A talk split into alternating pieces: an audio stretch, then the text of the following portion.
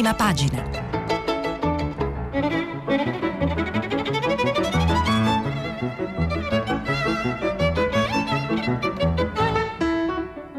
Questa settimana i giornali sono letti e commentati da Flavia Perina, editorialista del quotidiano La Stampa. Per intervenire telefonate al numero verde 800 050 333. Sms e WhatsApp, anche vocali, al numero 335 56 34 296. Buongiorno a tutti e ben trovati a Radio 3 per la rassegna stampa di oggi 15 settembre. Oggi c'è per chi ama i giornali una buona notizia in edicola perché arriva un nuovo quotidiano. È domani di Stefano Feltri. Voglio aprire la eh, rassegna stampa appunto segnalando questa, questa novità e dando eh, due parole, le due parole che il direttore del, di questo nuovo quotidiano usa per presentare eh, questo nuovo prodotto. Scrive Feltri, si chiama Domani perché invece di raccontare soltanto cosa è successo ieri, come i giornali di un tempo, ha l'ambizione l'ambizione di costruire insieme ai suoi lettori un destino differente da quello prodotto dalla somma di scelte ed errori passati. Il futuro oggi è da costruire, dal peso del debito pubblico alle dinamiche della globalizzazione alla velocità della crisi climatica. Tutto ciò che un anno fa sembrava inevitabile ora è imprevedibile. Scrive ancora Feltri presentando il suo quotidiano, 25 anni di politica populista ci hanno illuso che problemi complessi avessero soluzioni semplici, che soltanto minoranze ostili, i magistrati, la casta, i burocrati, gli immigrati impedissero di governare negli interessi del popolo. Il virus e la recessione ci hanno ricordato che la ricerca di un capro espiatorio aiuta nei sondaggi ma non a ottenere risultati. Dopo la fase della semplificazione, degli slogan urlati e delle promesse a debito è il momento della partecipazione Per ricostruire il paese c'è bisogno del contributo di tutti. Il nostro eh, il nostro contributo eh, è fare un giornale che permetta a chi ha idee di contribuire e costringa chi è al potere a rendere conto delle decisioni che prende. I giornali imparziali non esistono, quelli onesti dichiarano le proprie preferenze. Domani difenderà le, reg- le ragioni della democrazia liberale nella quale decide la maggioranza ma nel rispetto dei diritti di tutte le minoranze. Questa in estrema sintesi la presentazione di questo nuovo quotidiano che come un po' quasi tutti i giornali italiani, oggi comunque dedica l'apertura alla questione della scuola. È davvero bizzarro che dopo tantissimi anni in cui io faccio il giornalista da tanto tempo, davvero eh, della scuola mh, non si occupava quasi nessuno, era poco più di una notizia di colore, la, eh, il, la ripresa delle lezioni piuttosto che gli esami di maturità e adesso dopo questa emergenza Covid improvvisamente non solo il mondo della comunicazione ma speriamo anche il mondo della politica si è reso conto invece dell'importanza cruciale che ha eh, la scuola, in particolare la pubblica istruzione. E ieri, come tutti sanno, è stato il primo giorno di scuola e ne abbiamo parlato a lungo anche qua a Radio 3, a tutta la città ne parla, che è andata un po' girando per le scuole italiane, ascoltando le voci dei protagonisti di questa riapertura.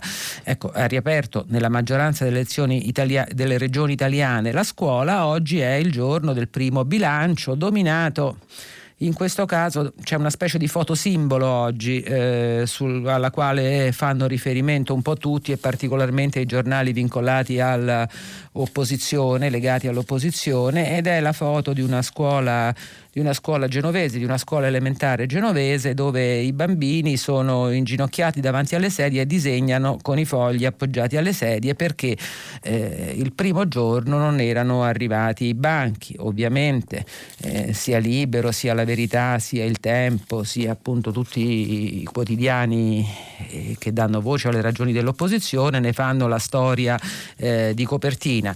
In realtà eh, a leggere bene eh, è un episodio sicuramente presente, eh, ma forse non così simbolico di quello che è successo nelle classi italiane dove eh, più o meno eh, quasi ovunque la giornata è passata eh, con, forse addirittura con minori disagi di quelli che eh, si immaginavano. Ma cosa è successo in questa scuola di Genova? Eh, prendiamo la, la, notizia, la ricostruzione di questo caso fotografico eh, dalla stampa a pagina 3 Eh, in un'aula senza banchi un gruppo di bambini è inginocchiato davanti alle seggioline vuote, scrivono composti utilizzando la seduta come piano d'appoggio di alcuni fogli. La maestra scatta una foto, la manda alla rappresentante della classe con una didascalia il cui senso è siamo combinati così ma i bambini sono tranquilli. L'effetto però è quello di un boomerang che si ritorce quasi immediatamente contro di lei, contro l'istituto, contro la ripartenza della scuola in Liguria e contro il governo che non ha mandato i banchi alle scuole in tempo per riaprire. Lo stigma prende forma in un attimo quando il presidente della regione Liguria, Giovanni Toti, pubblica la foto dei bimbi inginocchiati sulla sua bacheca Facebook. I volti dei minori sono coperti da una serie di palloncini arancioni come il colore del movimento politico con cui Toti vuole co- continuare a governare la Liguria. Le elezioni ci sono il 20 e 21 settembre. La didascalia di Toti, diretta alla ministra dell'istruzione Lucia Azzolina, non lascia scampo. Cara Azzolina, questi sono gli alunni di una classe genovese che scrivono in ginocchio perché non hanno i banchi che avevate promesso. Segue a stretto giro una lettera di chiarimenti alla direzione scolastica, firmata anche dall'assessore alla scuola Ilaria Cavo. Tutto succede a Genova, nella scuola elementare statale Mazzini di Castelletto, quartiere bene della città. Gli alunni iscritti sono 480. Alcuni genitori nell'estate hanno anche collaborato con la scuola per le ristrutturazioni. Come tante scuole della Liguria, la Mazzini la settimana scorsa aspettava ancora 250 banchi ordinati tramite il Ministero. Sarebbero dovuti arrivare oggi, spiegava mh, mm, ieri sera, furibondo per le polemiche, il direttore generale dell'ufficio scolastico regionale. In Liguria in totale sono attesi 44.000 banchi, ma ne sono arrivati al momento soltanto 4.000. E dunque questo è il caso. La, le istituzioni scolastiche liguri promettono che oggi arriveranno tutti i banchi e chi rischia di eh, passare un guaio è l'insegnante che ha scattato e postato eh, la foto perché il direttore dell'ufficio scolastico della Liguria dice chiaramente che a seconda dei riscontri che avremo prenderemo decisioni ad hoc in ordine a provvedimenti contro eh, l'insegnante o il dirigente scolastico. Di certo, eh, dice questo direttore, eh, non è episodio che rimarrà senza una nostra iniziativa, ma un conto è stata se eh, una costruzione da parte dell'insegnante, un conto se il contesto era un altro. Insomma, si vedrà se questo di scrivere appoggiato alle sedie era un gioco inventato con i bambini per passare comunque la giornata e, oppure era un obbligo che è stato imposto. Insomma, una tempesta apparentemente in un eh, bicchiere d'acqua, anche perché, come fa correttamente osservare oggi l'editoriale del Corriere della Sera firmato da Gianna Fregonara e Orsola Riva, eh, d'accordo i banchi, il distanziamento, le misure anti-Covid, ma eh, i problemi eh, della scuola eh, forse sono più larghi eh, di questi banali adempimenti tecnici. L'editoriale è intitolato Un salto di qualità e ne leggo, ne leggo, una parte perché può dare spunto appunto a riflessioni un po' più larghe della questione, della questione dei banchi. Eh, ora che la prova generale è passata, sapendo che bisogna stare allerta perché il rischio zero non esiste, è il momento di mettere la testa sui ritardi che il nostro sistema si trascina da anni. Sarebbe un peccato capitale sprecare l'occasione dei 2,9 miliardi per la ripartenza della scuola di cui si fa vanto la ministra Azzolina e più ancora i finanziamenti che potrebbero arrivare dal Recovery Fund. Va bene investire questa marea di soldi in opere strutturali, metà delle nostre scuole non è a norma, ma c'è molto altro da fare per migliorare la macchina scolastica. Insomma, non solo, eh, non solo banchi. Scrivono anco, ancora Gianna Fregonara e Orsola Riva. Il sistema di formazione e reclutamento dei docenti fa acqua da tutte le parti, altro che attirare i migliori laureati. La Costituzione italiana prevede che nei posti pubblici si acceda solo per concorso. In realtà, negli ultimi, anni, negli ultimi 30 anni i concorsi sono stata l'eccezione, mentre la regola è stata quella delle periodiche sanatorie di precari di cui lo Stato italiano ha sistematicamente abusato. Così ha stabilito ormai quasi sei anni fa una sentenza della Corte di giustizia europea. Se in questi giorni mancano all'appello 60.000 nuovi professori di cui il MEF aveva autorizzato l'assunzione è perché non ci sono più candidati nelle graduatorie. Occorre fare al più presto i concorsi, possibilmente non a crocette, come avrebbe dovuto essere quello straordinario da 32.000 posti previsto da Azzolina quest'estate, e soprattutto a prova di ricorsi. Se si farà quest'autunno già incombe l'incubo dei candidati esclusi dalla quarantena ma soprattutto occorre che diventino regolari ogni due o tre anni al massimo, che servano a far salire in cattedra docenti giovani, preparati e motivati e che evitino la girandola di supplenti per il sostegno. Sempre più spesso ad occuparsi degli studenti più fragili arrivano docenti non specializzati. I nostri insegnanti delle medie e delle superiori sono fortissimi nelle competenze disciplinari coltivate durante i cinque anni di università, ma deboli in quelle psicopedagogiche e didattiche, relegate a una manciata di crediti acquisiti al prezzo di saldo di 500 euro, per lo più tramite piattaforme online. La laurea per diventare maestra esiste ormai da vent'anni, sarebbe forse il caso di creare una laurea o almeno un corso di specializzazione per diventare professori. Quanto alla motivazione, visto che uno stipendio da 1.300 euro netti da solo non può bastare, aiuterebbe una maggiore riconoscibilità sociale, magari anche grazie a un sistema che uscendo dalla logica ti do poco ma ti chiedo anche poco, consentisse delle progressioni di carriera ai docenti. Non sorprende, eh, conclude l'editoriale, che negli ultimi tre anni, nel silenzio quasi generale, l'abbandono scolastico sia tornato a crescere attestandosi intorno al 14,5%, che è una specie tra l'altro di record europeo. Uh, urge mettere mano al sistema, tanto più che l'età dell'obbligo è stata innalzata da 14 a 16 anni senza mai adeguare i cicli scolastici. E sarebbe anche il caso di rivedere il curriculum degli studenti. I dati sulla preparazione ci sono, le esperienze degli altri paesi anche, ma di che cosa e come si debba studiare, per esempio negli istituti tecnici, non si parla mai. Eppure è qui che vengono formati i lavoratori specializzati, da qui passa un terzo degli studenti che generalmente poi non affronta l'università. La scuola è per loro l'ultima possibilità non solo di acquisire competenze digitali e fare esperienze pratiche utili per trovare un lavoro, ma anche di ottenere quella preparazione generale che oggi è, è più che mai indispensabile per garantire il diritto costituzionale a una cittadinanza consapevole. Ho voluto leggere un lungo stralcio di questo articolo perché credo che correttamente eh, spinga l'attenzione a occuparsi non soltanto, non soltanto di banchi, sedie, lavagne eh, più o meno digitali e gessetti, ma anche eh, di eh, cose, eh, diciamo di una ristrutturazione più generale dei nostri percorsi eh, formativi. Ovviamente su tutti i giornali troverete esperienze, interviste a genitori, studenti, insomma cose che raccontano come è andata questa giornata e mm, troverete anche le cronache del, della giornata del Presidente della Repubblica che ha voluto eh, dedicare una speciale attenzione a questa giornata andando nella scuola primaria Guido Negri di Vo, eh, uno degli epicentri dell'emergenza Covid, e ha firmato sulla lavagna il suo augurio di buon anno scolastico a tutti quanti, a tutti quanti eh, gli eh, studenti. E, e la visita di Mattarella a Voganio ci ricorda appunto che il sottofondo di tutta questa situazione è eh, l'emergenza Covid. Se ne è parlato moltissimo negli ultimi quattro mesi, adesso cominciano a emergere anche risvolti differenti di questa emergenza che ha impegnato allo stremo in tutto il mondo le strutture sanitarie, eh, rischiando però di depotenziare di depotenziare altri eh, tipi di prevenzione sanitaria. Eh, ce ne parla oggi l'avvenire in prima pagina eh, con un articolo intitolato Meno test, rischio ondate di HIV e TBC. Che cosa eh, sta eh, succedendo? Scrive eh, Avvenire. Vent'anni di progressi nella battaglia contro HIV, tubercolosi e malaria rischiano di essere spazzati via a livello globale dalla pandemia di Covid-19.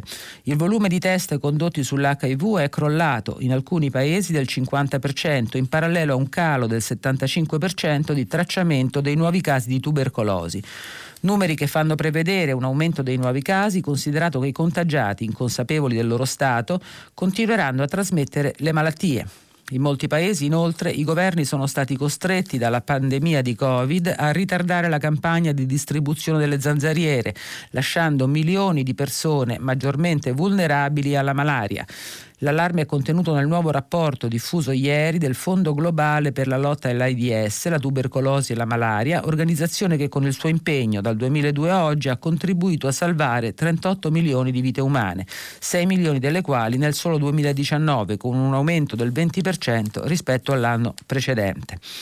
Le vittime di AIDS, tubercolosi e malaria si sono ridotte del 50% anno dopo anno nei paesi in cui il fondo globale investe risorse, risultati che però ora con la nuova pandemia sono a rischio.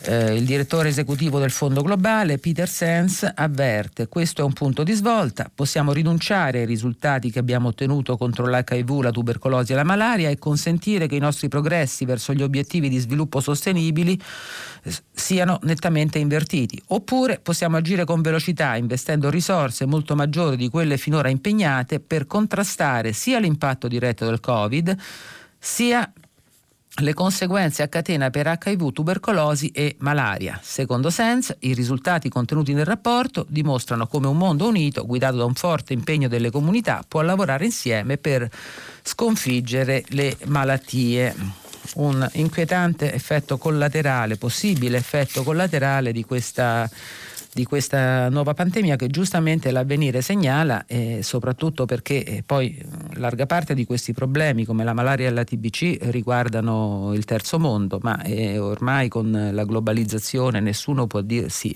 al riparo eh, dalla diffusione dei, dei virus e l'emergenza Covid lo ha largamente eh, dimostrato. Eh, quindi investimenti, quindi necessità di adeguare le politiche degli stati il che in Italia significa ci porta direttamente al dibattito, al dibattito su cosa fare eh, dei soldi che ci arriveranno nell'arco dei prossimi mesi eh, dall'Europa, il famoso Recovery Fund. È un dibattito in realtà che eh, non è ancora decollato eh, perché i partiti sono da molto tempo fermi aspettando l'esito delle elezioni regionali domenica e lunedì prossimo e l'esito della consultazione referendaria. E tutti sanno che eh, si entrerà nel merito di questa discussione eh, soltanto dopo, quando eh, si capiranno un po' se questa tornata elettorale porterà dei riassetti nella politica italiana oppure eh, farà, farà storia a sé, non avrà conseguenze di carattere eh, nazionale. E tuttavia diciamo, dietro le quinte di quello che è il dibattito più visibile e qualcosa si sta cominciando a mettere giù, qualche progetto comincia a arrivare dai ministeri e anzi arrivano tantissimi progetti, eh, una quantità così enorme di progetti che per dar retta a tutti addirittura la spesa totale messa a disposizione dal Recovery Fund dovrebbe essere triplicata. Ne dà conto eh, la Repubblica che ce ne parla anche nel titolo di apertura, recovery, piano del governo per, eh, per, ridurre il debito e i piani dei ministri che triplicano la spesa del recovery fund. I progetti presentati, scrive il quotidiano, richiederebbero 700 miliardi anziché i 209 previsti. Si va dalla space economy all'Erasmus per i giovani imprenditori e quindi una mh, mm, qualcosa che si caratterizza più come il consueto assalto alla diligenza che vediamo in Italia ogni volta che c'è qualche soldo a disposizione che come un progetto organico, almeno secondo il quotidiano. E leggiamo il pezzo di Roberto Petrini. C'è la scuola e c'è la salute, come annunciato e ribadito più volte dal governo. C'è il completamento della Torino-Lione, l'alta velocità Napoli-Bari e l'agognato piano per il 5G in tutta la penisola. Ma ci sono pure una miriade di proposte con nomi altisonanti, obiettivi futuribili, fattibilità incerte e con coriandoli di spesa che spesso si limitano a 1-2 milioni di euro. Un assalto alla diligenza che triplica la spesa totale Invece che di 207 miliardi messi a disposizione dall'Europa con il Recovery Fund, servirebbero quasi 700 miliardi. È questo il quadro con il quale si dovranno confrontare il Ministero del Tesoro e Palazzo Chigi quando, dopo le elezioni, dovranno cominciare a fare una sintesi delle oltre 500 proposte in vista delle scadenze imposte da Bruxelles per l'erogazione dei, fondi. La città e il territorio hanno acceso la fantasia dei ministeri, del resto, di fronte allo sfascio dei nostri quartieri, come avrebbe potuto essere altrimenti? Ed ecco che si propongono le foreste urbane residen- resilienti, 2,5 miliardi da spendere in un anno in 14 città per migliorare vita e benessere dei cittadini. L'inquinamento e il CO2 ci stanno stritolando, 100 milioni in 5 anni per il progetto Aria Pulita, reispiriamoci. E dovrebbe andare meglio. Anche i trasporti mettono sul tavolo un progetto futuribile. Con 597 milioni in 10 anni si preparerà la rete stradale alla transizione verso i veicoli connessi e automatizzati. Sembra Sim City o Futurama, piste ciclabili su tutto il territorio nazionale, verde, qualità della vita, trasformazione di una torre delle poste all'euro in un centro di smart working con alto risparmio energetico e sostenibilità. Non mancano le isole, il progetto è battezzato Piccole Isole 100% Green, prevede fibra ottica ed efficientamento energetico, 75 milioni in 7 anni. Suggestione allo spazio, c'è un piano di spese economy da 3,5 miliardi in 6 anni. Eh, meritano invece l'Oscar del realismo in contrapposizione a questi progetti che il giornale giudica eh, piuttosto futuribili e scarsamente concreti, meritano l'Oscar del realismo il piano della regioneria, pochi milioni per un unico portale per tutte le amministrazioni e soprattutto della Sogei, con 5 milioni in due anni propone una riforma in grado di cambiare davvero la vita degli italiani. L'archivio nazionale dello Stato civile, tutto informatizzato, è disponibile subito anche fuori dal comune di nascita o di residenza. Forse, eh, conclude il eh, giornalista, si poteva fare anche senza il Recovery Fund. Quindi eh, primi accenni di un dibattito che probabilmente si concretizzerà la prossima settimana. Per il resto eh, la politica offre piuttosto poco, e, mentre invece eh, l'interesse dei giornali si addensa, torna ad addensarsi intorno alla cronaca e in particolare alla cronaca giudiziaria e agli sviluppi dell'inchiesta, della doppia inchiesta eh, sui, commercialisti, commerci- sui commercialisti della Lega. Ci sono eh, qua eh, due eh, filoni. Il primo filone è quello è quello proposto dai eh, quotidiani eh, in qualche modo legati al centrodestra e particolarmente dal giornale, ma ne parlano un po' tutti. Eh, sappiamo tutti che questo caso nasce dalla compravendita di un capannone del milanese che secondo l'accusa sarebbe stata sovrastimata per, eh, ricavare, per ricavare, una eh, plusvalenza. Eh, il giornale eh, apre la sua prima pagina dicendo che una perizia smonta le accuse alla Lega perché il capannone comprato, secondo questa perizia, eh, comprato a 800.000 euro, ne vale in realtà anche di più, 820.000. Altro che spreco, scrive il giornale, fu un affare. La perizia è eh, firmata da due membri del Royal Institution of del Royal Institution, un organismo fondato a Londra nel 1868 e munito di marchio reale con decreto di Re Giorgio nel 1946 ente benemerito, scrive il giornale, che si occupa di garantire stime autorevoli dei beni e dei terreni.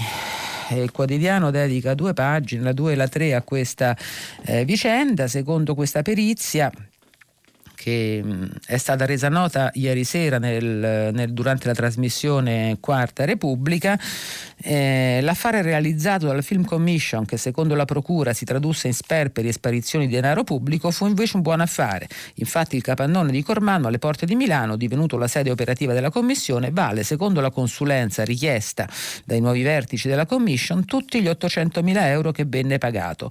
Unica incertezza le oscillazioni di valutazioni del mercato immobiliare italiano italiano dovute alla eh, pandemia. È un dettaglio cruciale quello del valore effettivo del capannone perché nella ricostruzione dell'accusa l'acquisto nasce e si sviluppa per succhiare alle casse pubbliche un gruzzolo da centinaia di migliaia di euro. Eh, ad architettare il tutto sarebbe stato Alberto Di Ruba, il commercialista di fiducia di Salvini, revisore dei conti del gruppo parlamentare della Lega.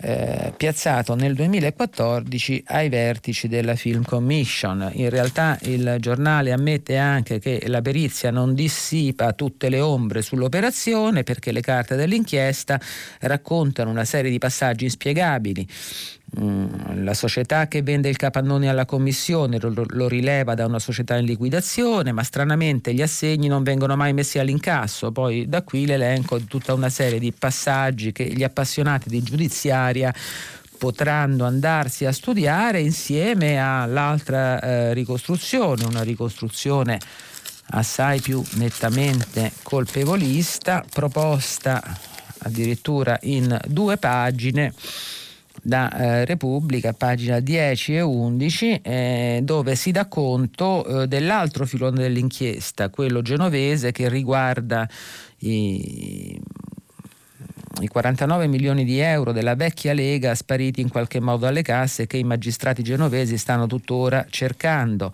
Eh, dunque ci sarebbero 19 milioni finiti a Cipro e alle Cayman e questa sarebbe la nuova pista battuta dai PM.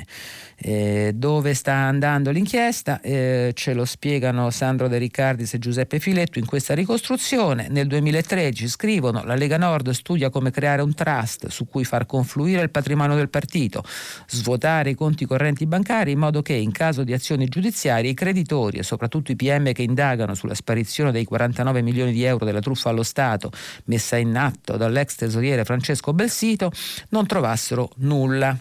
Adesso i magistrati e gli investigatori cercano di capire se parte di quei 49 milioni spariti siano finiti in quel trust. Al vaglio c'è un bonifico di quasi 19 milioni di euro. Eh, la vicenda è complessa, la Lega per il momento non sembra preoccuparsene, eh, a pagina 11 mh, mm, si dà conto anche delle dichiarazioni del numero 2 della Lega eh, Giorgetti che dice siamo abituati alle inchieste prima del voto e quindi in qualche modo minimizza la questione, ma anche questa è una vicenda che, eh, ci, porteremo, che ci porteremo avanti. E, e che sicuramente, e che sicuramente non, non, credo non si chiuderà, sono anni che l'indagine su questi soldi della Lega va avanti, sicuramente non si chiuderà eh, con eh, le prossime elezioni come in qualche modo eh, fanno capire alcuni dirigenti leghisti, ma eh, la vicenda della Lega e in particolare del suo leader Matteo Salvini si porta dietro anche oggi, anche oggi un altro piccolo caso un altro piccolo caso che eh, in qualche modo forse vale la pena di citare perché è legato un po' al costume politico di questi giorni, alla formazione delle classi dirigenti, argomenti, argomenti di cui si è parlato molto e nelle scorse settimane si continua a parlare appunto anche in relazione al eh, referendum. Eh, dedica alla vicenda un commento di prima pagina, eh, La stampa, firmato da Massimiliano pa- Panarari. Il commento è intitolato Se la sinistra impicca Salvini e nell'occhiello leggiamo folle provocazione del candidato eh, PD. Che cosa è successo? Un candidato eh, del PD di un di un piccolo comune, un comune dell'area metropolitana torinese, si chiama Fabio Tumminello, ha pubblicato, ha pubblicato un, un post. Eh, ha pubblicato un post dove, eh, con, dove diceva Matteo Salvini appeso. E, c'è stato un intervento del PD che lo ha redarguito e, e appunto l'episodio ha eh, suscitato un piccolo dibattito sul degrado del dibattito pubblico italiano. Scrive Panarari, svariati giovani leve dei partiti politici hanno un gran bisogno di scuole di politica, una consapevolezza molto presente nella società tra i cittadini e elettori, i quali devono votarli, ma purtroppo assai meno tra i loro vertici. Dopo l'episodio di ieri a Benari appare lampante però la necessità anche di altro, di ripartire addirittura dalle questioni elementari come la buona educazione e il rispetto degli avversari. Eppure, già che ci siamo, di spiegare loro la differenza non irrilevante fra l'ironia e la violenza verbale. A Fabio Tumminello, candidato alle elezioni del comune dell'area metropolitana torinese, i social piacciono un tratto della, dell'età è un candidato molto giovane e così non ha resistito alla tentazione di postare su Instagram una foto con la scritta Salvini appeso. Eh, bene ha fatto, scrive ancora Panarari, il Partito Democratico di Venari a prendere le distanze, ma l'intervento correzionale appare un po' troppo tenue. Sfugge di fatti cosa vi sia di ironico e, co- e in che cosa consista la battuta, ancorché viene specificato infelice in quel post. E se, come scrivono ancora gli esponenti locali del centrosinistra nella loro nota, il PD da sempre si propone di abbassare i toni, questa intemerata non va liquidata come una ragazzata. Si tratta invece della cartina al tornasole di una tendenza che si sta pericolosamente generalizzando e di quel virus iperpopulista ampiamente presente nella macchina comunicativa leghista e nelle vene internettiane della cosiddetta bestia, da cui non ci si può dichiarare immuni solo a parole. La polarizzazione porta sempre più in civiltà e dato che viviamo sprofondati nell'età della campagna elettorale permanente, a cui neppure il tremendo Covid è riuscito a imporre una vera tregua, il dibattito e il discorso pubblico non soltanto languono, ma si corrompono e corrodono senza sosta.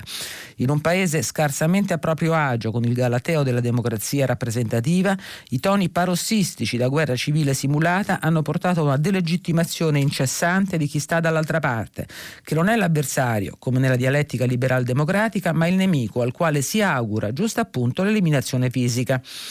Il punto è che le retoriche dell'inciviltà galvanizzano i followers e incrementano la visibilità nelle discussioni in rete. E se si aggiunge il narcisismo, l'esito finale si rivela letteralmente letale. Bisognerebbe sempre tenere a mente che, come recitava un vecchio proverbio, il diavolo fa le pentole ma non i coperchi e l'autodichiararsi eh, di Tuminiello sarà anche un, un, intellettuale, ma non è esattamente, scusate, e, eh, Tuminiello sarà anche un intellettuale come si autodichiara, ma non è esattamente un fine stratega politico, come conferma il grosso regalo che ha appena fatto col suo posto in piena campagna elettorale alla Lega. Quindi si riparla di, eh, diciamo, di, di Educazione delle classi dirigenti, selezione della classe dirigente, toni da utilizzare nella, eh, nel dibattito politico. Ma voltiamo pagina e andiamo a un altro tema complesso, eh, ve lo segnalo rapidamente perché eh, vorrei, vorrei, poi tornare alla politica ed è la schedatura, la schedatura da parte di una piuttosto misteriosa eh, società cinese di una di un numero molto elevato di esponenti politici, eh, di esponenti politici, di personalità, di personaggi economici, di manager, insomma migliaia di italiani schiedati questo, in questo mastodontico database di una società privata della città cinese di Shenzhen, eh, allo scopo evidente eh, in qualche modo di utilizzare questo database per aumentare l'influenza cinese in Italia. Ne parlano un po' tutti i giornali e particolarmente il Foglio. Eh, è un'inchiesta molto complessa che ci riporta al tema della al tema dell'influenza eh, di certi tipi di reti eh, occulte che, che mh, indirizzari eh, elenchi eh, che fanno un po' da sottofondo al agli, al, alle dinamiche politiche planetarie in, questo, in, questi ultimi anni e di cui abbiamo in generale eh, veniamo a conoscenza soltanto guardando appunto la punta degli iceberg, ma probabilmente c'è molto di più eh, dietro a tutto questo.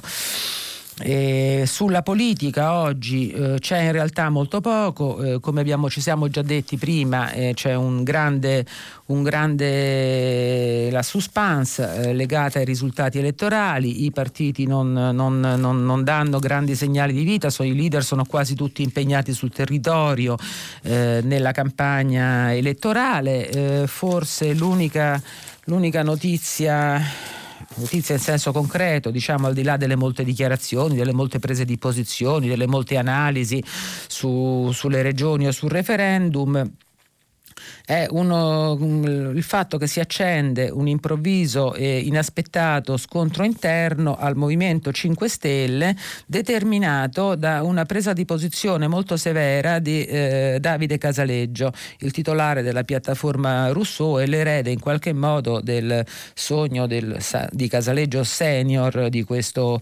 eh, nuovo partito, di questo la, della costruzione ideologica di Casaleggio Senior. Che cosa succede? Eh, ce ne parla a pagina 12 e 13 Repubblica in un articolo di Emanuele Lauria mm, che ci dice che Davide Casaleggio ha deciso di far saltare il banco, sfinito dalla guerriglia che un motivato e influente gruppo di parlamentari gli sta facendo ormai da settimane, il presidente dell'associazione Rousseau sceglie l'arma della ritorsione. Scrive agli iscritti per denunciare ancora una volta i troppi morosi che non versano il contributo da 300 euro al mese e annuncia il taglio di alcuni servizi della piattaforma Rousseau, fra questi la formazione ma soprattutto l'assistenza legale per big e semplici attivisti. La minaccia, eh, scrive Repubblica, è senza precedenti. Spegnere Rousseau, la piattaforma simbolo dell'attività dei 5 Stelle. Il tono del presidente di Rousseau è accorato, Davide richiama la memoria di suo padre Gian Roberto nel promettere che custodirà il progetto di partecipazione e democrazia diretta che lui sognava e lo difenderà con tutte le sue forze. In realtà, fra i deputati sorpresi dall'iniziativa, molti pensano che si tratti certamente di una ripicca ma anche di un segno di resa. E qui entra in ballo anche la questione della leadership del movimento. Luigi Di Maio è stato il tessitore di un accordo che tiene dentro l'ala governista e il direttivo alla Camera e che lavora per una leadership condivisa da sottoporre successivamente al giudizio di Rousseau.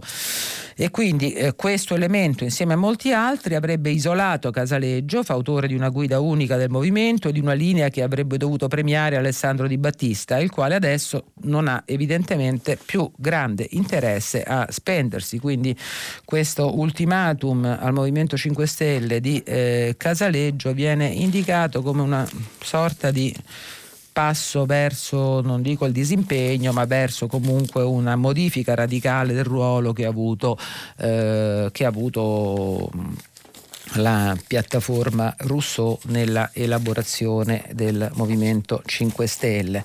Mancano pochi minuti alla chiusura, io in conclusione volevo eh, leggervi, darvi conto di due cose un po' fuori contesto eh, rispetto al dibattito politico che fa notizia anche sui social, ai casi di cronaca e a tutto, quello, a tutto ciò che diciamo, costrui, costituisce l'agenda principale, l'agenda principale dei giornali e della comunicazione politica. E sono due cose che troviamo sull'avvenire e sul fatto quotidiano. La prima è un grande dibattito che si sta aprendo a livello mondiale per riconoscere il traffico di persone come crimine planetario e la seconda è una riflessione sulle uh, le donne, eh, le donne leader della protesta in Bielorussia, leader e simboli della protesta in, contro la dittatura in Bielorussia. Partiamo dall'avvenire e dal, e dal, traffico di esseri umani. È un editoriale di prima pagina, lo firma Giulio Albanese, si intitola Riconoscere le vittime e ci dice il tema della mobilità umana è inevitabile, eppure divide gli animi. Se ne parlerà sicuramente nel prossimo vertice tra l'Unione Europea e l'Unione Africana in programma a ottobre, nei termini di una possibile regolamentazione dei flussi migratori da sud verso nord, come peraltro auspicato dall'alto rappresentante europeo per la politica estera e la sicurezza Borrell. Che cosa, eh, cosa, c'è al centro di questa eh, discussione? C'è la qualificazione del traffico di migranti come crimine internazionale. Una scelta che produrrebbe, eh, scrive Albanese, una serie di conseguenze giuridiche importanti. Sul piano della repressione penale, gli individui coinvolti nella tratta a diverso titolo potrebbe rispon- potrebbero rispondere delle loro azioni davanti ai tribunali di qualsiasi Stato, ovvero, a certe condizioni, davanti alla Corte Penale Internazionale. Sul piano dell'azione della comunità internazionale, tale qualificazione conferirebbe un titolo giuridico a qualsiasi Stato, anche non direttamente interessato dal fenomeno, di chiedere e forse anche di pretendere la cooperazione degli altri Stati e organizzazioni internazionali. Sul piano istituzionale, eh, il riconoscimento del traffico di persone come crimine eh, planetario e sul piano istituzionale legittimerebbe un coinvolgimento delle istituzioni internazionali sia sotto il profilo regionale che globale, prima tra tutti le Nazioni Unite. Il lavoro di questo gruppo di studiosi dunque potrebbe imprimere un significativo salto di qualità nella riflessione anche sul piano politico-etico. Come è noto infatti i governi del vecchio continente in linea di principio sono disposti ad accettare i rifugiati ma molto prevenuti nell'accogliere i migranti economici. Il paradosso è evidente, se il migrante fugge dalla guerra o è perseguitato da un regime totalitario può essere accolto, qualificandosi appunto come profugo, vittima di migrazione forzata, mentre se invece corre via da inedia e pandemie in quanto nel suo paese non esistono condizioni di sussistenza, non può partire e deve accettare il suo infausto destino. La proposta formulata da questo team di studiosi supera la dialettica tra rifugiati e migranti economici, spostando l'attenzione e il dibattito politico e sociale sul vero problema, la relazione iniqua e peccaminosa tra i trafficanti, i veri criminali, e le loro vittime sacrificali, i migranti. Per dirla con le parole del Papa, dentro di noi e insieme agli altri non stanchiamoci mai di lottare per la verità e per la giustizia. È una evoluzione del dibattito eh, sulle grandi migrazioni estremamente interessante e che ci porta appunto lontano dalla polemica un po' anche qua minimale e stucchevole sui eh, barconi e i non barconi perché eh, diciamo l'azione politica internazionale per fermare i trafficanti di uomini dovrebbe essere eh, probabilmente è eh, una delle poche soluzioni autentiche eh, a, all'assedio del primo mondo da parte del terzo. In conclusione, come vi avevo detto, da Il Fatto Quotidiano vorrei prendere un articolo firmato da Gad Lerner intitolato Le indomabili ragazze di Minsk e Lukashenko. È un articolo che ci parla del ruolo di leadership che le donne dell'opposizione hanno assunto nella contesa eh, politica contro, contro il regime bielorusso. Svetlana, Maria, Olga, Veronica. Non possiamo più ignorare lo straordinario coraggio delle donne bielorusse che da oltre un mese hanno assunto la guida della rivolta popolare non violenta per abbattere il regime di Alexander Lukashenko al potere da 26 anni. L'ultimo dittatore europeo si è rivelato anche un campione di eh, misoginia.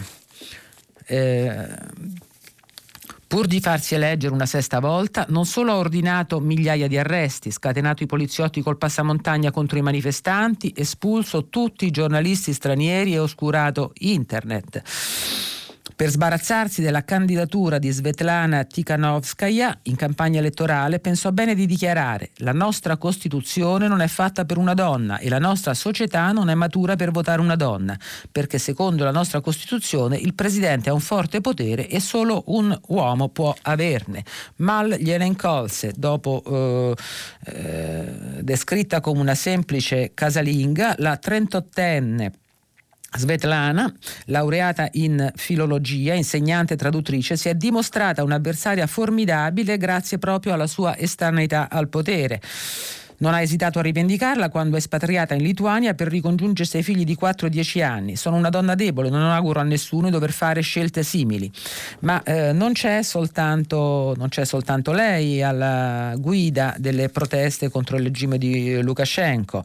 Eh, Gad Lerner elenca una serie di figure femminili che eh, stanno facendo in qualche modo la storia della Bielorussia ispirando alla protesta decine di migliaia di persone.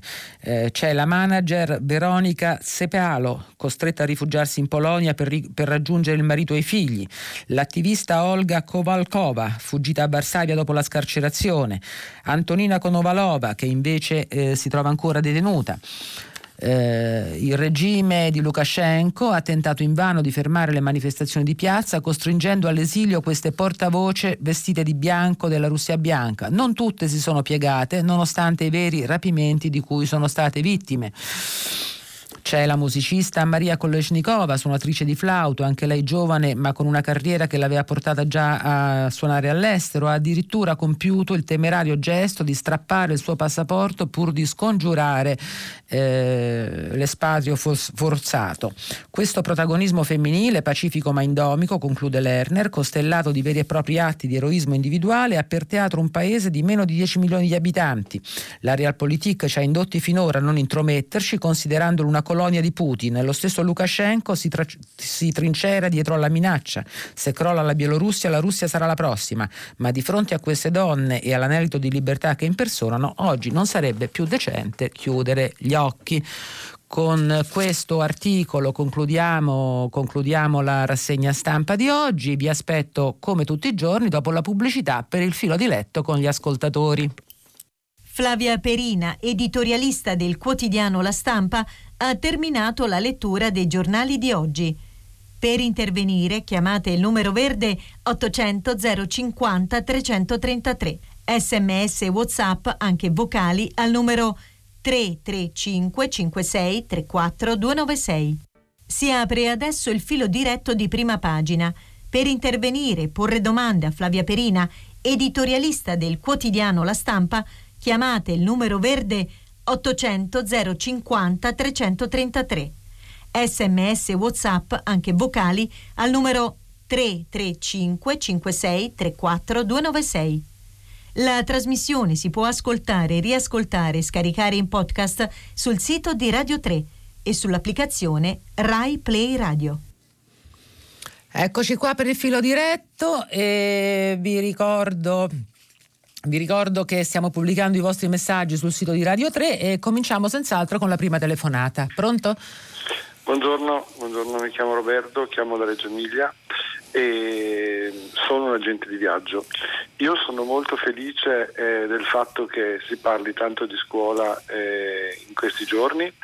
Eh, purtroppo per molti anni non se ne è parlato abbastanza e il Covid ci ha messo davanti appunto quello che è la realtà delle cose, cioè dell'importanza assoluta dell'istruzione e del lavoro degli insegnanti. E, Lei ha figli momento, Roberto? Ha figli? Ho due, ho due figli in età universitaria. Eh, quindi sono un po' fuori da tutti i problemi perché sono molto autonomi, però vedo queste cose. La cosa che mi sorprende eh, e di cui volevo parlare però è il fatto che c'è una disparità, eh, secondo me, ehm, di trattamento delle categorie lavorative in questo momento, di alcune se ne parla moltissimo e anche per il loro peso politico, per tutto il fatto che è coinvolto nella scuola le famiglie e quindi sono molti voti, e di altre di cui non si parla assolutamente. Io sono sfortunatamente un agente di viaggio, un lavoro che adoro da quasi 30 anni, però eh, che da sei mesi non esiste praticamente più. E che eh, mi sorprende un pochino, eh, anzi un po' molto, il fatto che non se ne parli assolutamente come se fosse una categoria che se ne è parlato ogni tanto in realtà. Io tra l'altro ho anche chiamato un'altra volta, non molto tempo fa, eh, però continuo a notare questa sparizione della categoria e, e come sempre non vorrei che se ne cominceresse a parlare quando arriveranno i licenziamenti in massa, sarà, temo, un bagno di sangue e, e, e potrà essere fra due o tre mesi, non so quando sarà, quando è che il governo deciderà di sospendere appunto il blocco dei licenziamenti. Eh, nel nostro settore si sta parlando moltissimo perché spariranno intere filiere di, di quelle persone che vi hanno venduto o hanno venduto agli italiani dei sogni, dei viaggi, viaggi di notte e quant'altro. Si è parlato di turismo molto in termini interni ed è stato un'estate molto proficua perché ha fatto turismo interno, cioè in Italia. Si è parlato molto dei gestori dei bagni, dei, dei, dei stabilimenti balneari che hanno fatto bisbozze quest'estate in molti casi perché la gente appunto non potendo uscire se è stata male giustamente. Eh, degli altri però eh, sono, sono eh, veramente migliaia di persone coinvolte tra tour operator, agenti di viaggio e quant'altro e volevo lamentare questo silenzio completo e questa mancanza di una strutturale aiuto in questo momento perché non c'è altro da fare.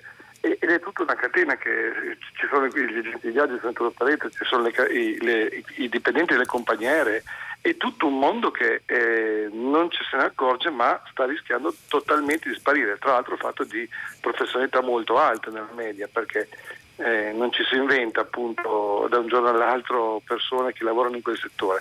E semplicemente volevo capire se c'era qualcuno che anche lontanamente se ne stesse occupando in termini precisi. Cioè... Ma guardi Roberto, eh, il vostro settore è sicuramente come una larga area del mondo dei servizi e tra i più colpiti, i più colpiti dal nuovo mondo che uscirà dopo l'epidemia. Noi possiamo immaginare eh, due eh, prospettive.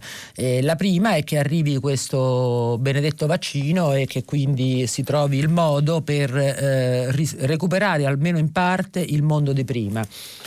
La seconda prospettiva, assai più pessimista, è quella che vaccino, da, dal vaccino ci separi o comunque da un trattamento di massa con i vaccini ci separino uno o due anni e che quindi il mondo di prima in qualche modo dovremo abbandonarlo. Tocca ai governi creare gli ammortizzatori eh, che eh, consentano a tutte le professionalità eh, in qualche modo coinvolte dalla parte più dura della crisi eh, di eh, trovare, trovare, strade differenti. Ora io non sono un'esperta del settore, ma queste persone, le persone come lei, vanno accompagnate per superare una crisi che sicuramente non durerà pochi mesi, ma è valutabile nel, nell'arco di alcuni anni. L'Europa ci ha messo risorse enormi, quindi a differenza che in passato passato, non si può dire i soldi non ci sono. Io oggi ho voluto leggere in rassegna stampa anche un articolo che per molti versi poteva sembrare marginale, ma sui progetti che si stanno presentando per utilizzare questi recovery fund europei, sicuramente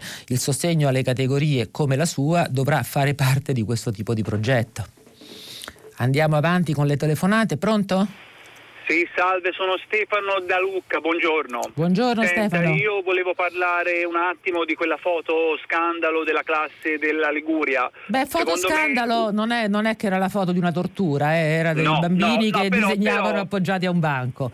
Va bene, però no, no, secondo me eh, una, una, maestra giusta e corretta non avrebbe fatto né inginocchiare quei ragazzi, non avrebbe fatto quella foto, ma avrebbe fatto a fine giornata una bella foto con la classe vuota con le sole sedie, le, l'avrebbe mandata ai media locali nazionali facendo per, per vedere le, le difficoltà e non avrebbe usato questi bambini come strumento di una protesta che, che va fatta ma va fatta in modi adeguati. Non so cosa ne pensa lei. Sicuramente, sicuramente diciamo, gli insegnanti hanno delle responsabilità anche in ordine alla rappresentazione di quel che accade nelle classi. Vede, per, per uno studente, ad esempio, è vietatissimo ed è anche oggetto di sanzioni eh, fare la registrazione eh, so, della lezione di un insegnante al liceo se, se, lo fa viene eh, sospeso, in qualche modo ci sono delle regole che eh, riguardano la privacy all'interno dell'istituzione scolastica. Questo caso probabilmente servirà a ricordarlo un po' a tutti, comprese, compresi gli insegnanti, perché un conto è scattare una foto magari destinata a un dirigente scolastico per eh, protestare all'interno su una situazione di disagio e un conto è che questa foto eh, finisca, finisca, su tutti i media nazionali. Mm, tra l'altro eh, alimentando polemiche su una scuola nella quale, come abbiamo letto prima sul giornale, gli stessi genitori durante l'estate si sono dati da fare per, per eh, fare quello che era possibile per migliorare la situazione alla riapertura. Si rischia poi di criminalizzare realtà che non se lo meritano. E passiamo alla prossima telefonata. Pronto? Pronto? Buongiorno. Buongiorno. Sono Alberto dalla provincia di Roma. Salve Alberto. Buongiorno, Niente, io volevo eh, fare una riflessione eh, sulla scuola.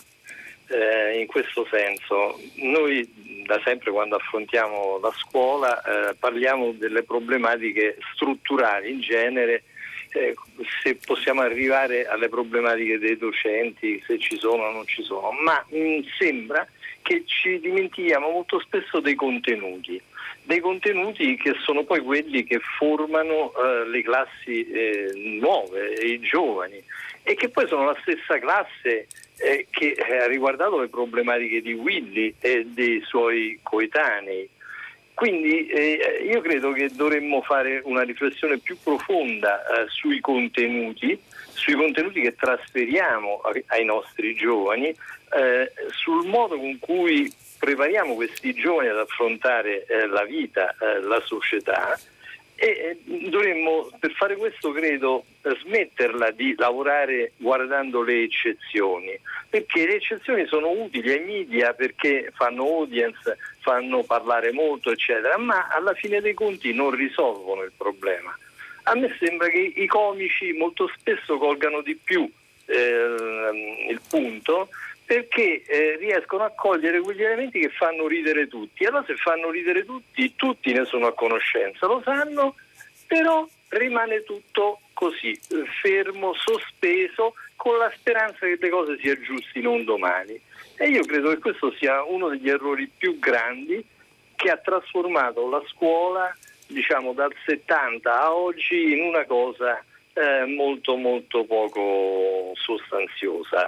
Grazie, grazie Alberto del suo intervento, senz'altro condivisibile. E Radio 3 sta facendo un suo tentativo eh, di, appunto, di eh, aprire un dibattito anche sui contenuti della scuola. Ieri a tutta la città ne parla, eh, si è discusso a lungo proprio di questo e come abbiamo visto oggi anche sulla grande stampa cominciano a esserci dei punti interrogativi e qualcuno che avvisa, insomma non parliamo solo di banchi o di connessioni digitali, proviamo a parlare anche di quella che è l'essenza della scuola, cioè la formazione e anche l'educazione collettiva delle nuove generazioni. Andiamo avanti, pronto? Eh, pronto? Buongiorno. Eh, sono, buongiorno, sono Anna da Firenze.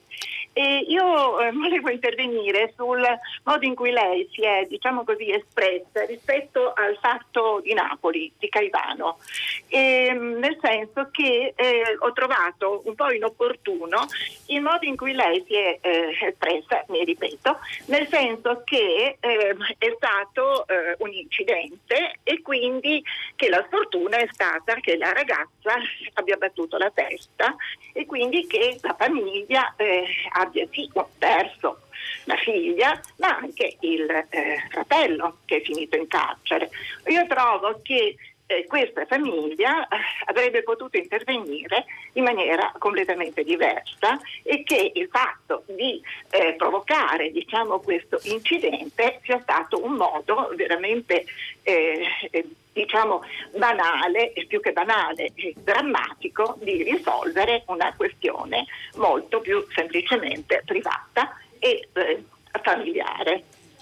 Uh, sì, probabilmente mi sono, mi sono, espressa male e non, non, ho aiutato gli ascoltatori a cogliere il senso, uh, il senso delle parole eh, che stavo dicendo. Uh, semplicemente invitavo a poche ore da, questo, da, questa orribile tragedia, a non eh, criminalizzare questa famiglia eh, che sicuramente ha delle responsabilità nel clima nel clima domestico che si è creato, nella, nella impossibilità di accettare la scelta della, della, di questa giovane ragazza, eh, ma a mio giudizio, a mio giudizio ecco, io mm, in qualche modo anche il padre e la madre di questa ragazza sono anche, eh, io li vedo anche loro come vittime di una sottocultura che li ha resi prigionieri di stereotipi superati, li ha fatti vivere in modo infelice, li ha, fatti, li ha fatto criminalizzare le scelte loro, della loro figlia per,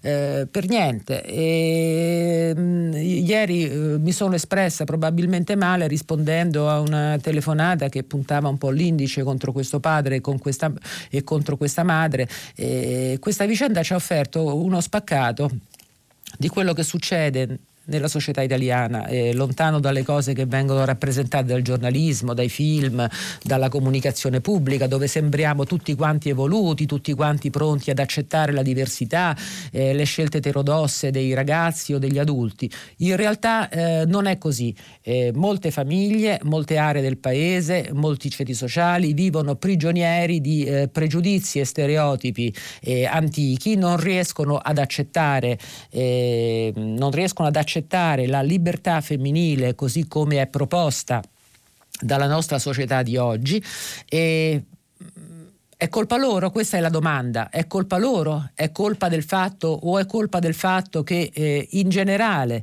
la nostra eh, società non è riuscita eh, a far arrivare ovunque eh, il discorso sulla libertà delle scelte delle donne e degli uomini ovviamente e a renderlo qualcosa di condiviso, eh, di palpitante, di autenticamente praticato e non soltanto un prodotto da rappresentazione cinematografica o da fiction televisiva amministrativa? Questo è eh, l'interrogativo che in qualche modo volevo aprire, probabilmente ha ragione, ha ragione Anna, lo ho fatto nel modo sbagliato, spero di, es- di aver dato meglio un'idea adesso di quello che in- intendevo dire. Eh, ne approfitto adesso di, approfitto prima della prossima telefonata per scusarmi con tutti quelli che segnalano l'errata pronuncia dei nomi russi. Avete ragione, ho cercato di essere attenta, ma eh, non è facile pronunciare i nomi russi. Avevo pochi minuti per chiudere l'articolo e forse la fretta, eh, la fretta mi ha tradito. Sempre dal web qualcuno avvisa, non si possono fotografare i minori e pubblicare le foto, soprattutto in ambiente educativo. È vero vero. Eh, infatti chi ha pubblicato le foto ci ha messo sopra un pallino arancione per cancellare eh, le facce, qualcun altro osserva che Arianna da Roma in particolare, quante volte i nostri figli da piccoli si sono volontariamente e comodamente sdraiati o accucciati per terra per disegnare o giocare? Concordo con lei, alla fine ecco, la foto scandalo è la foto di ragazzini che disegnano più o meno appoggiati precariamente a una sedia, eh, non, eh, non, la trovo così scandalosa come molti hanno eh, cercato eh, di sostenere. Andiamo avanti con le telefonate, pronto? Pronto? Eh, buongiorno. Buongiorno. Chiamo Maria Francesca Pirisi e chiamo dalla provincia di Sassari. Sono un'insegnante, eh, dottoressa Perina. Io eh, volevo sottoporre all'attenzione appunto sua e degli ascoltatori un altro problema della scuola di cui si parla poco. Si è parlato tanto di carenze di docenti, delle mascherine, dei banchi. Io per fortuna insegno in una scuola molto grande eh, che non ha problemi eccessivi di spazi, li abbiamo anche noi, dovremmo sfruttare i laboratori per contenere le classi più numerose, però una cosa di cui si parla pochissimo è che non sono stati nominati in tantissime scuole i dirigenti dei servizi amministrativi. Noi non abbiamo una figura di ruolo e guardi, eh, siamo impossibilitate, le scuole sono impossibilitate a procedere a degli acquisti cioè lo possono fare per eh, piccole somme. Ma questo dei dirigenti amministrativi. Può parlare più vicino al microfono per cortesia, Maria Francesca, sì, se no ci perdiamo sì. qualcosa. Sì, eh, mi sentite meglio adesso? Sì, adesso sì. Sì, guardi, io stavo andando a scuola, mi sono fermato un momento per potervi parlare. E questa questione dei dirigenti dei servizi amministrativi è una questione veramente importante, di cui si parla pochissimo. Eh, è una delle cose che impedisce alla scuola il suo normale funzionamento. Eh, le nomine avvengono tardissimo, molto spesso ad anno scolastico iniziato, per cui tutte quelle procedure amministrative che la scuola deve mettere in atto assolutamente vengono ritardate. Perfetto, Maria Francesca, io la interrompo perché l'audio era veramente faticoso, eh, però abbiamo capito quello che intendeva segnalare ed è una segnalazione corretta, è un problema questo non tanto legato all'emergenza Covid, ma eh, legato a eh, storici, diffic- storiche difficoltà della burocrazia scolastica nella selezione e nell'assunzione non soltanto degli insegnanti, come abbiamo visto anche in molti articoli di oggi, ma anche del personale amministrativo, dei dirigenti, sono tutti settori nei quali servono i concorsi per prendere qualcuno, se i concorsi non si fanno eh, i posti restano vaganti o, vacanti o precariamente occupati e, e, quindi le cose funzionano peggio eh, anche, eh, eh anche, sotto questo eh, importantissimo profilo. Andiamo avanti col telefono, pronto? Sì, pronto, buongiorno. Buongiorno. Sono Mariella Lancia, chiamo da Bologna. Ehm, un intervento su come spendere i fondi europei. Allora, di fronte all'emergenza Covid, ma, ma anche all'esplosione di violenza a cui stiamo assistendo, possibile che non venga in mente ai nostri governanti che sia il caso di spendere parte dei fondi europei per la prevenzione nelle scuole, per introdurre proprio direi nelle scuole con urgenza un insegnamento nuovo che si potrebbe chiamare, che so, educazione alla salute in, in senso lato, che quindi includa anche educazione emotiva, la gestione delle emozioni, materia che potrebbe essere per ora affidata a degli esperti, e ce ne sono, e allo stesso tempo introdotta nei curricoli formativi dei futuri insegnanti.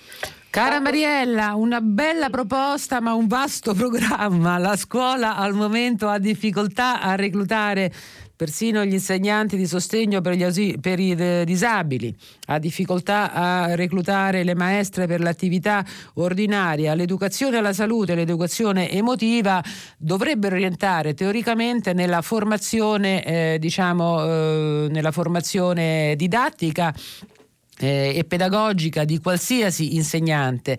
E, proprio poco fa abbiamo letto quel bell'articolo del Corriere che invitava appunto il governo a riflettere sulla necessità di eh, estendere eh, a, tutto, a, tutti i corpi insegnanti, compresi quelli dei licei, questo tipo di formazione pedagogica perché molto spesso gli insegnanti sanno tutto della loro materia ma eh, non sono non sono attrezzati in ordine a eh, questi eh, problemi eh, della modernità ed è bene che lo che lo siano. Poi c'è da dire anche che molte scuole, io personalmente ho partecipato tante volte, e, mh, hanno programmi che vanno in questa direzione, invitano esperti, eh, psicologi, scrittori, anche giornalisti eh, nelle loro aule magne per fare interventi e dibattiti collegati proprio a un tema più generale eh, di educazione al civismo.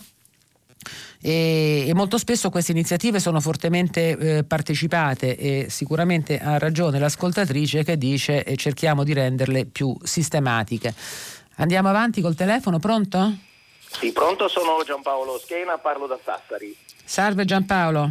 Buongiorno, ma io ho sentito, ma non ho capito bene perché era di sfuggita, ho sentito che si sta programmando eh, a livello Europa-Africa un, un, sistema di rendere diciamo come reato internazionale la, la, la, il traffico di esseri umani. Sì, come crimine planetario, crimine eh. internazionale, eh, crimine internazionale. Eh sì, sì, ma la cosa divertente, divertente tra parentesi, è che si parla di questo proprio all'indomani che Haftar ha deciso che se ci vuole restituire i marinai che ha fatto i prigionieri dobbiamo restituirgli i, i, i, gli scafisti che abbiamo fatto prigionieri. Cioè veramente una, una cosa che ha del grottesco, direi.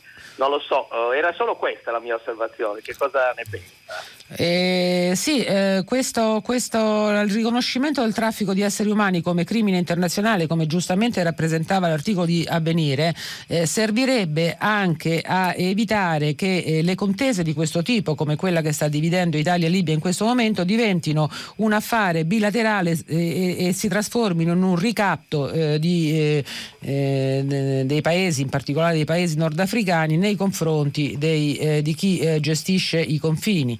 In questa vicenda tra Libia e Italia è evidente che la Libia ancora una volta alza il prezzo per ottenere qualcosa, poi che la, cost- la posta in gioco sia l'effettiva liberazione eh, di questi condannati in via definitiva eh, oppure magari sia un'altra, magari un'altra autostrada o un'altra opera pubblica o un altro po' di soldi, noi non lo possiamo sapere perché queste, questo sarà oggetto di eh, trattative che molto spesso sfuggono all'opinione pubblica, però eh, intestare a un'autorità internazionale la eh, eh, autorità internazionali l'intervento contro questo colossale crimine planetario servirebbe anche a disinnescare, eh, a disinnescare fenomeni di eh, questo genere.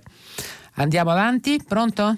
Va bene, buongiorno, buongiorno dottoressa Perina, mi chiamo Maria Teresa e telefono da Gorizia, sono un'insegnante e volevo intervenire a proposito del penultimo intervento di poco fa in cui si diceva che nella scuola sarebbe opportuno eh, attivare degli insegnamenti a proposito della salute e del benessere. Beh, eh, vista eh, l'importanza di questo, volevo annunciare che da anni nella scuola si sta facendo questo con i progetti, con eh, l'intervento anche di personale specializzato, ma eh, gli insegnanti eh, per quanto riguarda la formazione la stanno facendo già da un lungo periodo e vengono attivati, ma non da due anni, da anche più di dieci anni questi progetti, anche di più. Io lo posso testimoniare perché sono da tanto tempo nella scuola, quindi probabilmente i problemi sono altri, no? E volevo anche con un po' di rammarico dire che della scuola ci si occupa adesso, ma i problemi degli insegnanti, della carenza sono mh, trentennali, se non quarantennali. Io tanti anni fa ho preso una supplenza, ad esempio, eh, a dicembre, una supplenza annuale. Io sono già quasi a fine carriera. Grazie, buongiorno. Grazie della sua testimonianza. Maria Teresa, è ovvio che eh, poiché c'è una, una, larga autonomia ormai dei singoli istituti, magari l'esperienza che lei racconta di Gorizia è differente dall'esperienza di altre zone d'Italia e far circolare modelli positivi è una delle, eh, delle cose eh, possibili all'interno dell'istituzione scolastica eh, proprio per eh, per eh, diffondere le esperienze che funzionano e sono contenta se questa trasmissione serve anche a mettere in contatto insegnanti interessati appunto e curiosi eh, verso eh, le eh, eh esperienze, i programmi speciali degli altri. Andiamo avanti col telefono, pronto? Pronto, buongiorno. Buongiorno. Eh, allora, sono Lina e chiamo da, da Napoli e, e, volevo parlare di una figura ormai direi estinta o in via di estinzione che è il pediatra di comunità. Io per 35 anni ho fatto questo lavoro nella periferia nord di Napoli e il pediatra di, di comunità si occupa di tutta una serie di problematiche legate non al singolo bambino, anche questo, ma non solo, ma legate alla comunità dei bambini, dei ragazzi e delle famiglie che vivono in un territorio. Allora, tra le mie competenze e tra il lavoro svolto, tra i più importanti, era proprio l'inter- l'intervento nella scuola.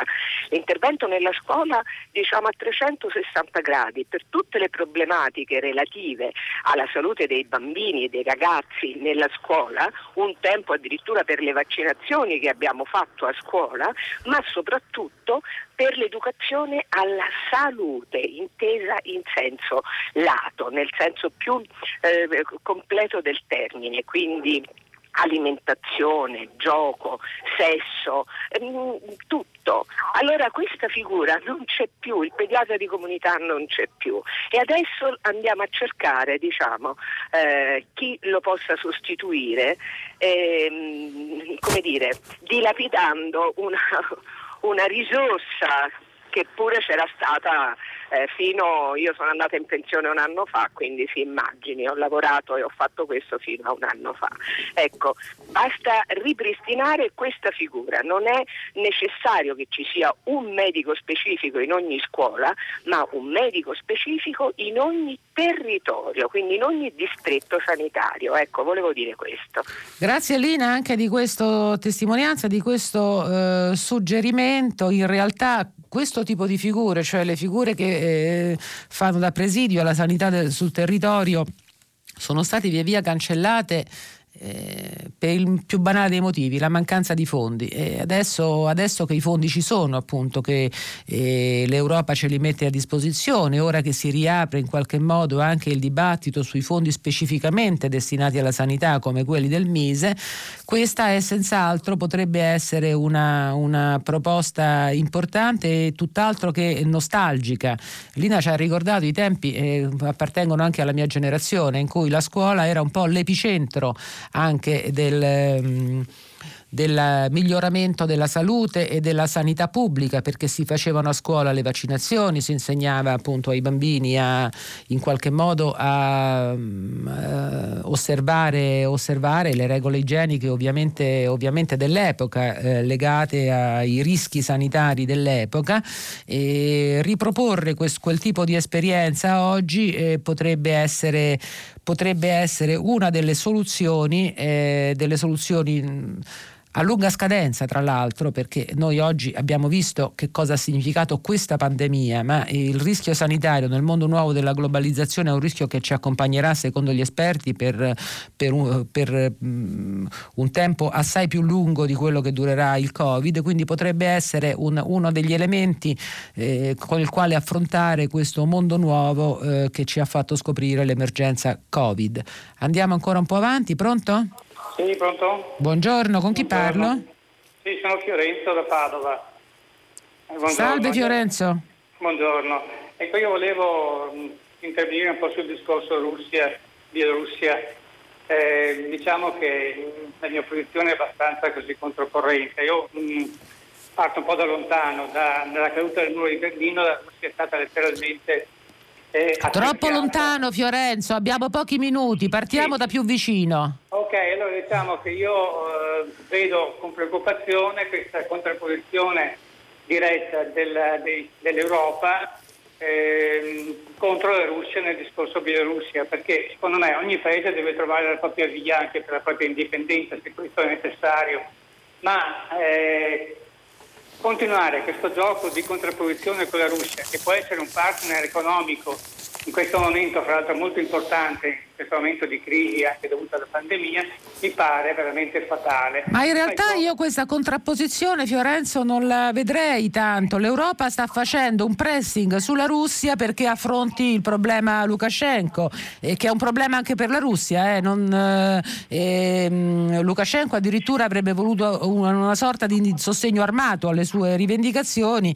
La Russia non lo ha dato proprio perché si rende conto che eh, il regime di questo anziano satrapo ormai al potere da 26 anni è eh, difficilmente sostenibile e quindi più che un- uno scontro io vedo quel tipo di pressione internazionale che si fa eh, in, in tante circostanze e che spero personalmente che in questo caso porti ai risultati di maggiore democraticità in Bielorussia.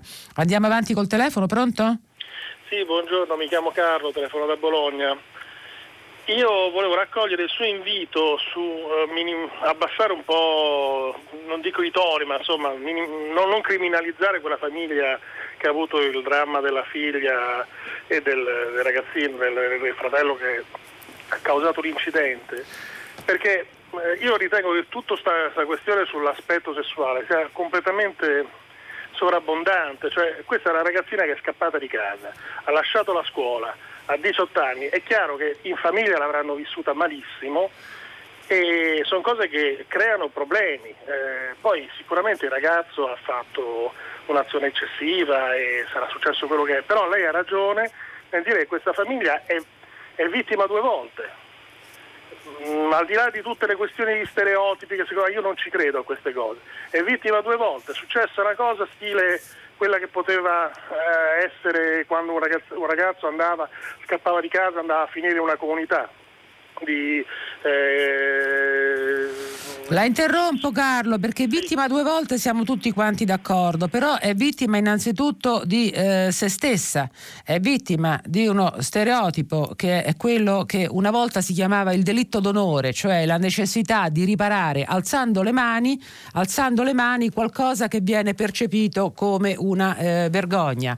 La- non vorrei che fossero state equivocate le mie parole di prima, io intendevo dire che eh, c'è una distanza eh, purtroppo molto larga tra la rappresentazione della società italiana che noi spesso diamo come una società adulta, consapevole, eh, capace di accettare la diversità, quella che vediamo appunto rappresentata nelle fiction o al cinema, e la realtà invece di alcune aree sociali italiane che sono rimaste appunto ferme all'età del delitto d'onore, per cui se la figlia, maggiorenne peraltro, eh, disobbedisce eh, o esce fuori dal canone eh, ritenuto valido dalla famiglia, deve essere sanzionata e punita alzando le mani. Eh, in questo senso ritengo quella famiglia vittima e così come molte altre che sono state protagoniste negli anni di episodi simili, ma questo è un problema, eh, non è soltanto una constatazione da fare, è un problema da affrontare. Allora, adesso andiamo, andiamo qualche minuto, qualche minuto sui messaggi, sugli sms che eh, arrivano. eh, Vediamo un po'. Ecco, sulla Bielorussia c'è anche chi la pensa in modo diametralmente opposto al nostro ascoltatore di prima e dice il prossimo Nobel per la pace alle donne della Bielo- Bielorussia è eh, dovuto. Ehm, c'è un'altra telefonata, allora diamo la precedenza a lei e poi continuiamo con i messaggi. Buongiorno, pronto? Io sono Neva, chiamo dalla provincia di Trento. Volevo commentare l'editoriale che parlava della formazione degli insegnanti. Sì? Ecco, volevo dire che eh, dovrebbe aggiornarsi chi l'ha scritto perché gli insegnanti da anni fanno dei percorsi eh, abilitanti che prevedono mh, tirocini in classe, prevedono mh, esami di pedagogia, pedagogia speciale. Quindi ecco, mi è sfuggito il nome del, del giornalista. No, era un, Però... articolo, era un, articolo, era l'editoriale a doppia firma del Corriere della Sera, scritto da Gianna Fregonara, che di solito che è una giornalista estremamente rigorosa, e Orsola Riva, eh, anche lei piuttosto rigorosa, ma io non credo che loro dicessero che non ci sono percorsi di formazione.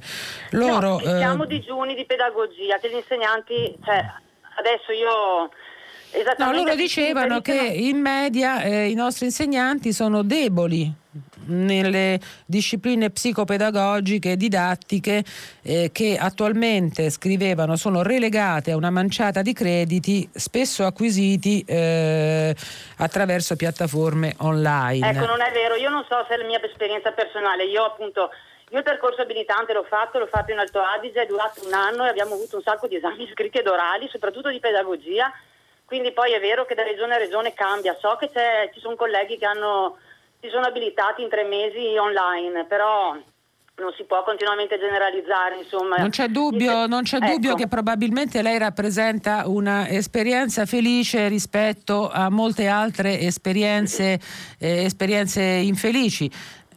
Ammetteremo che questo appunto che bisognerebbe seguire magari le regioni virtuose come l'Alto Adige piuttosto che quelle non virtuose, no? Da dire che quelli nuovi se vengono assunti d'emergenza, ecco, lì sì sarebbe il caso di far fare per esempio un periodo di tirocinio in classe osservando altri insegnanti, perché io l'ho fatto e mi è stato, mi è stato molto utile, quindi si pensa qualcosa così, però vorrei dire velocissimamente un'altra cosa, bisognerebbe smetterla di gettare discredito su, sulla classe insegnante, perché questo è il grande problema. Se un insegnante su due, eh, cioè se, le, se le, le, liste, le convocazioni per il ruolo vanno semideserte, c'è un motivo, insomma, perché per quello che facciamo ritengo che sia un lavoro piuttosto sottopagato, quindi chi lo fa lo fa sicuramente perché ha voglio dire, bene, una missione anche. Ecco, bene, diciamo. eh, Nel, eh, grazie della, eh, della telefonata, eh, staremo attenti appunto a non in, incorrere nel sospetto di criminalizzare un'intera eh, categoria. L'ultima telefonata eh, prima della chiusura, pronto? Sì, eh, buongiorno, sono Emilio da Bologna. Salve Emilio, eh, abbiamo proprio due minuti velocissimo, due. Velocissimo, sono un docente precario per scelta tra l'altro e veramente non, non, è più possibile che si spari così a zero su, su tutto e comunque. Insomma, la scuola eh, con tutti i problemi che ha, però ha migliorato moltissimo. Io oggi, secondo giorno di scuola, sono già stato convocato. Cinque anni fa le convocazioni definitive arrivavano a fine ottobre per cui mh, veramente si parla di, di, del nulla e, e, ci si mette solo uno contro l'altro. La scuola ha bisogno di tutte le componenti che siano veramente che lavorino intorno alla scuola, compresi i genitori, che sono veramente dire, sbalestrati da tutto questo, da tutto questo bayam che, che c'è attorno. Ecco, Grazie Emilio della sua testimonianza, un'altra voce diciamo da, da, un'isola felice, ma ricordiamoci anche che non esistono soltanto quelle. Il filo diretto purtroppo si chiude qui, e, mh, dopo il giornale radio Edoardo Camurri condurrà pagina 3 e a seguire le novità musicali di primo movimento e alle 10, come sempre, tutta la città ne parla, approfondirà un tema posto da voi ascoltatori. La trasmissione eh, può essere riascoltata sul sito eh, di Radio 3 e e con, questo, e con, questo, saluto gli ascoltatori, ci diamo appuntamento come sempre domani alle 7 e un quarto circa eh, con la nostra rassegna stampa di prima pagina. Buona giornata.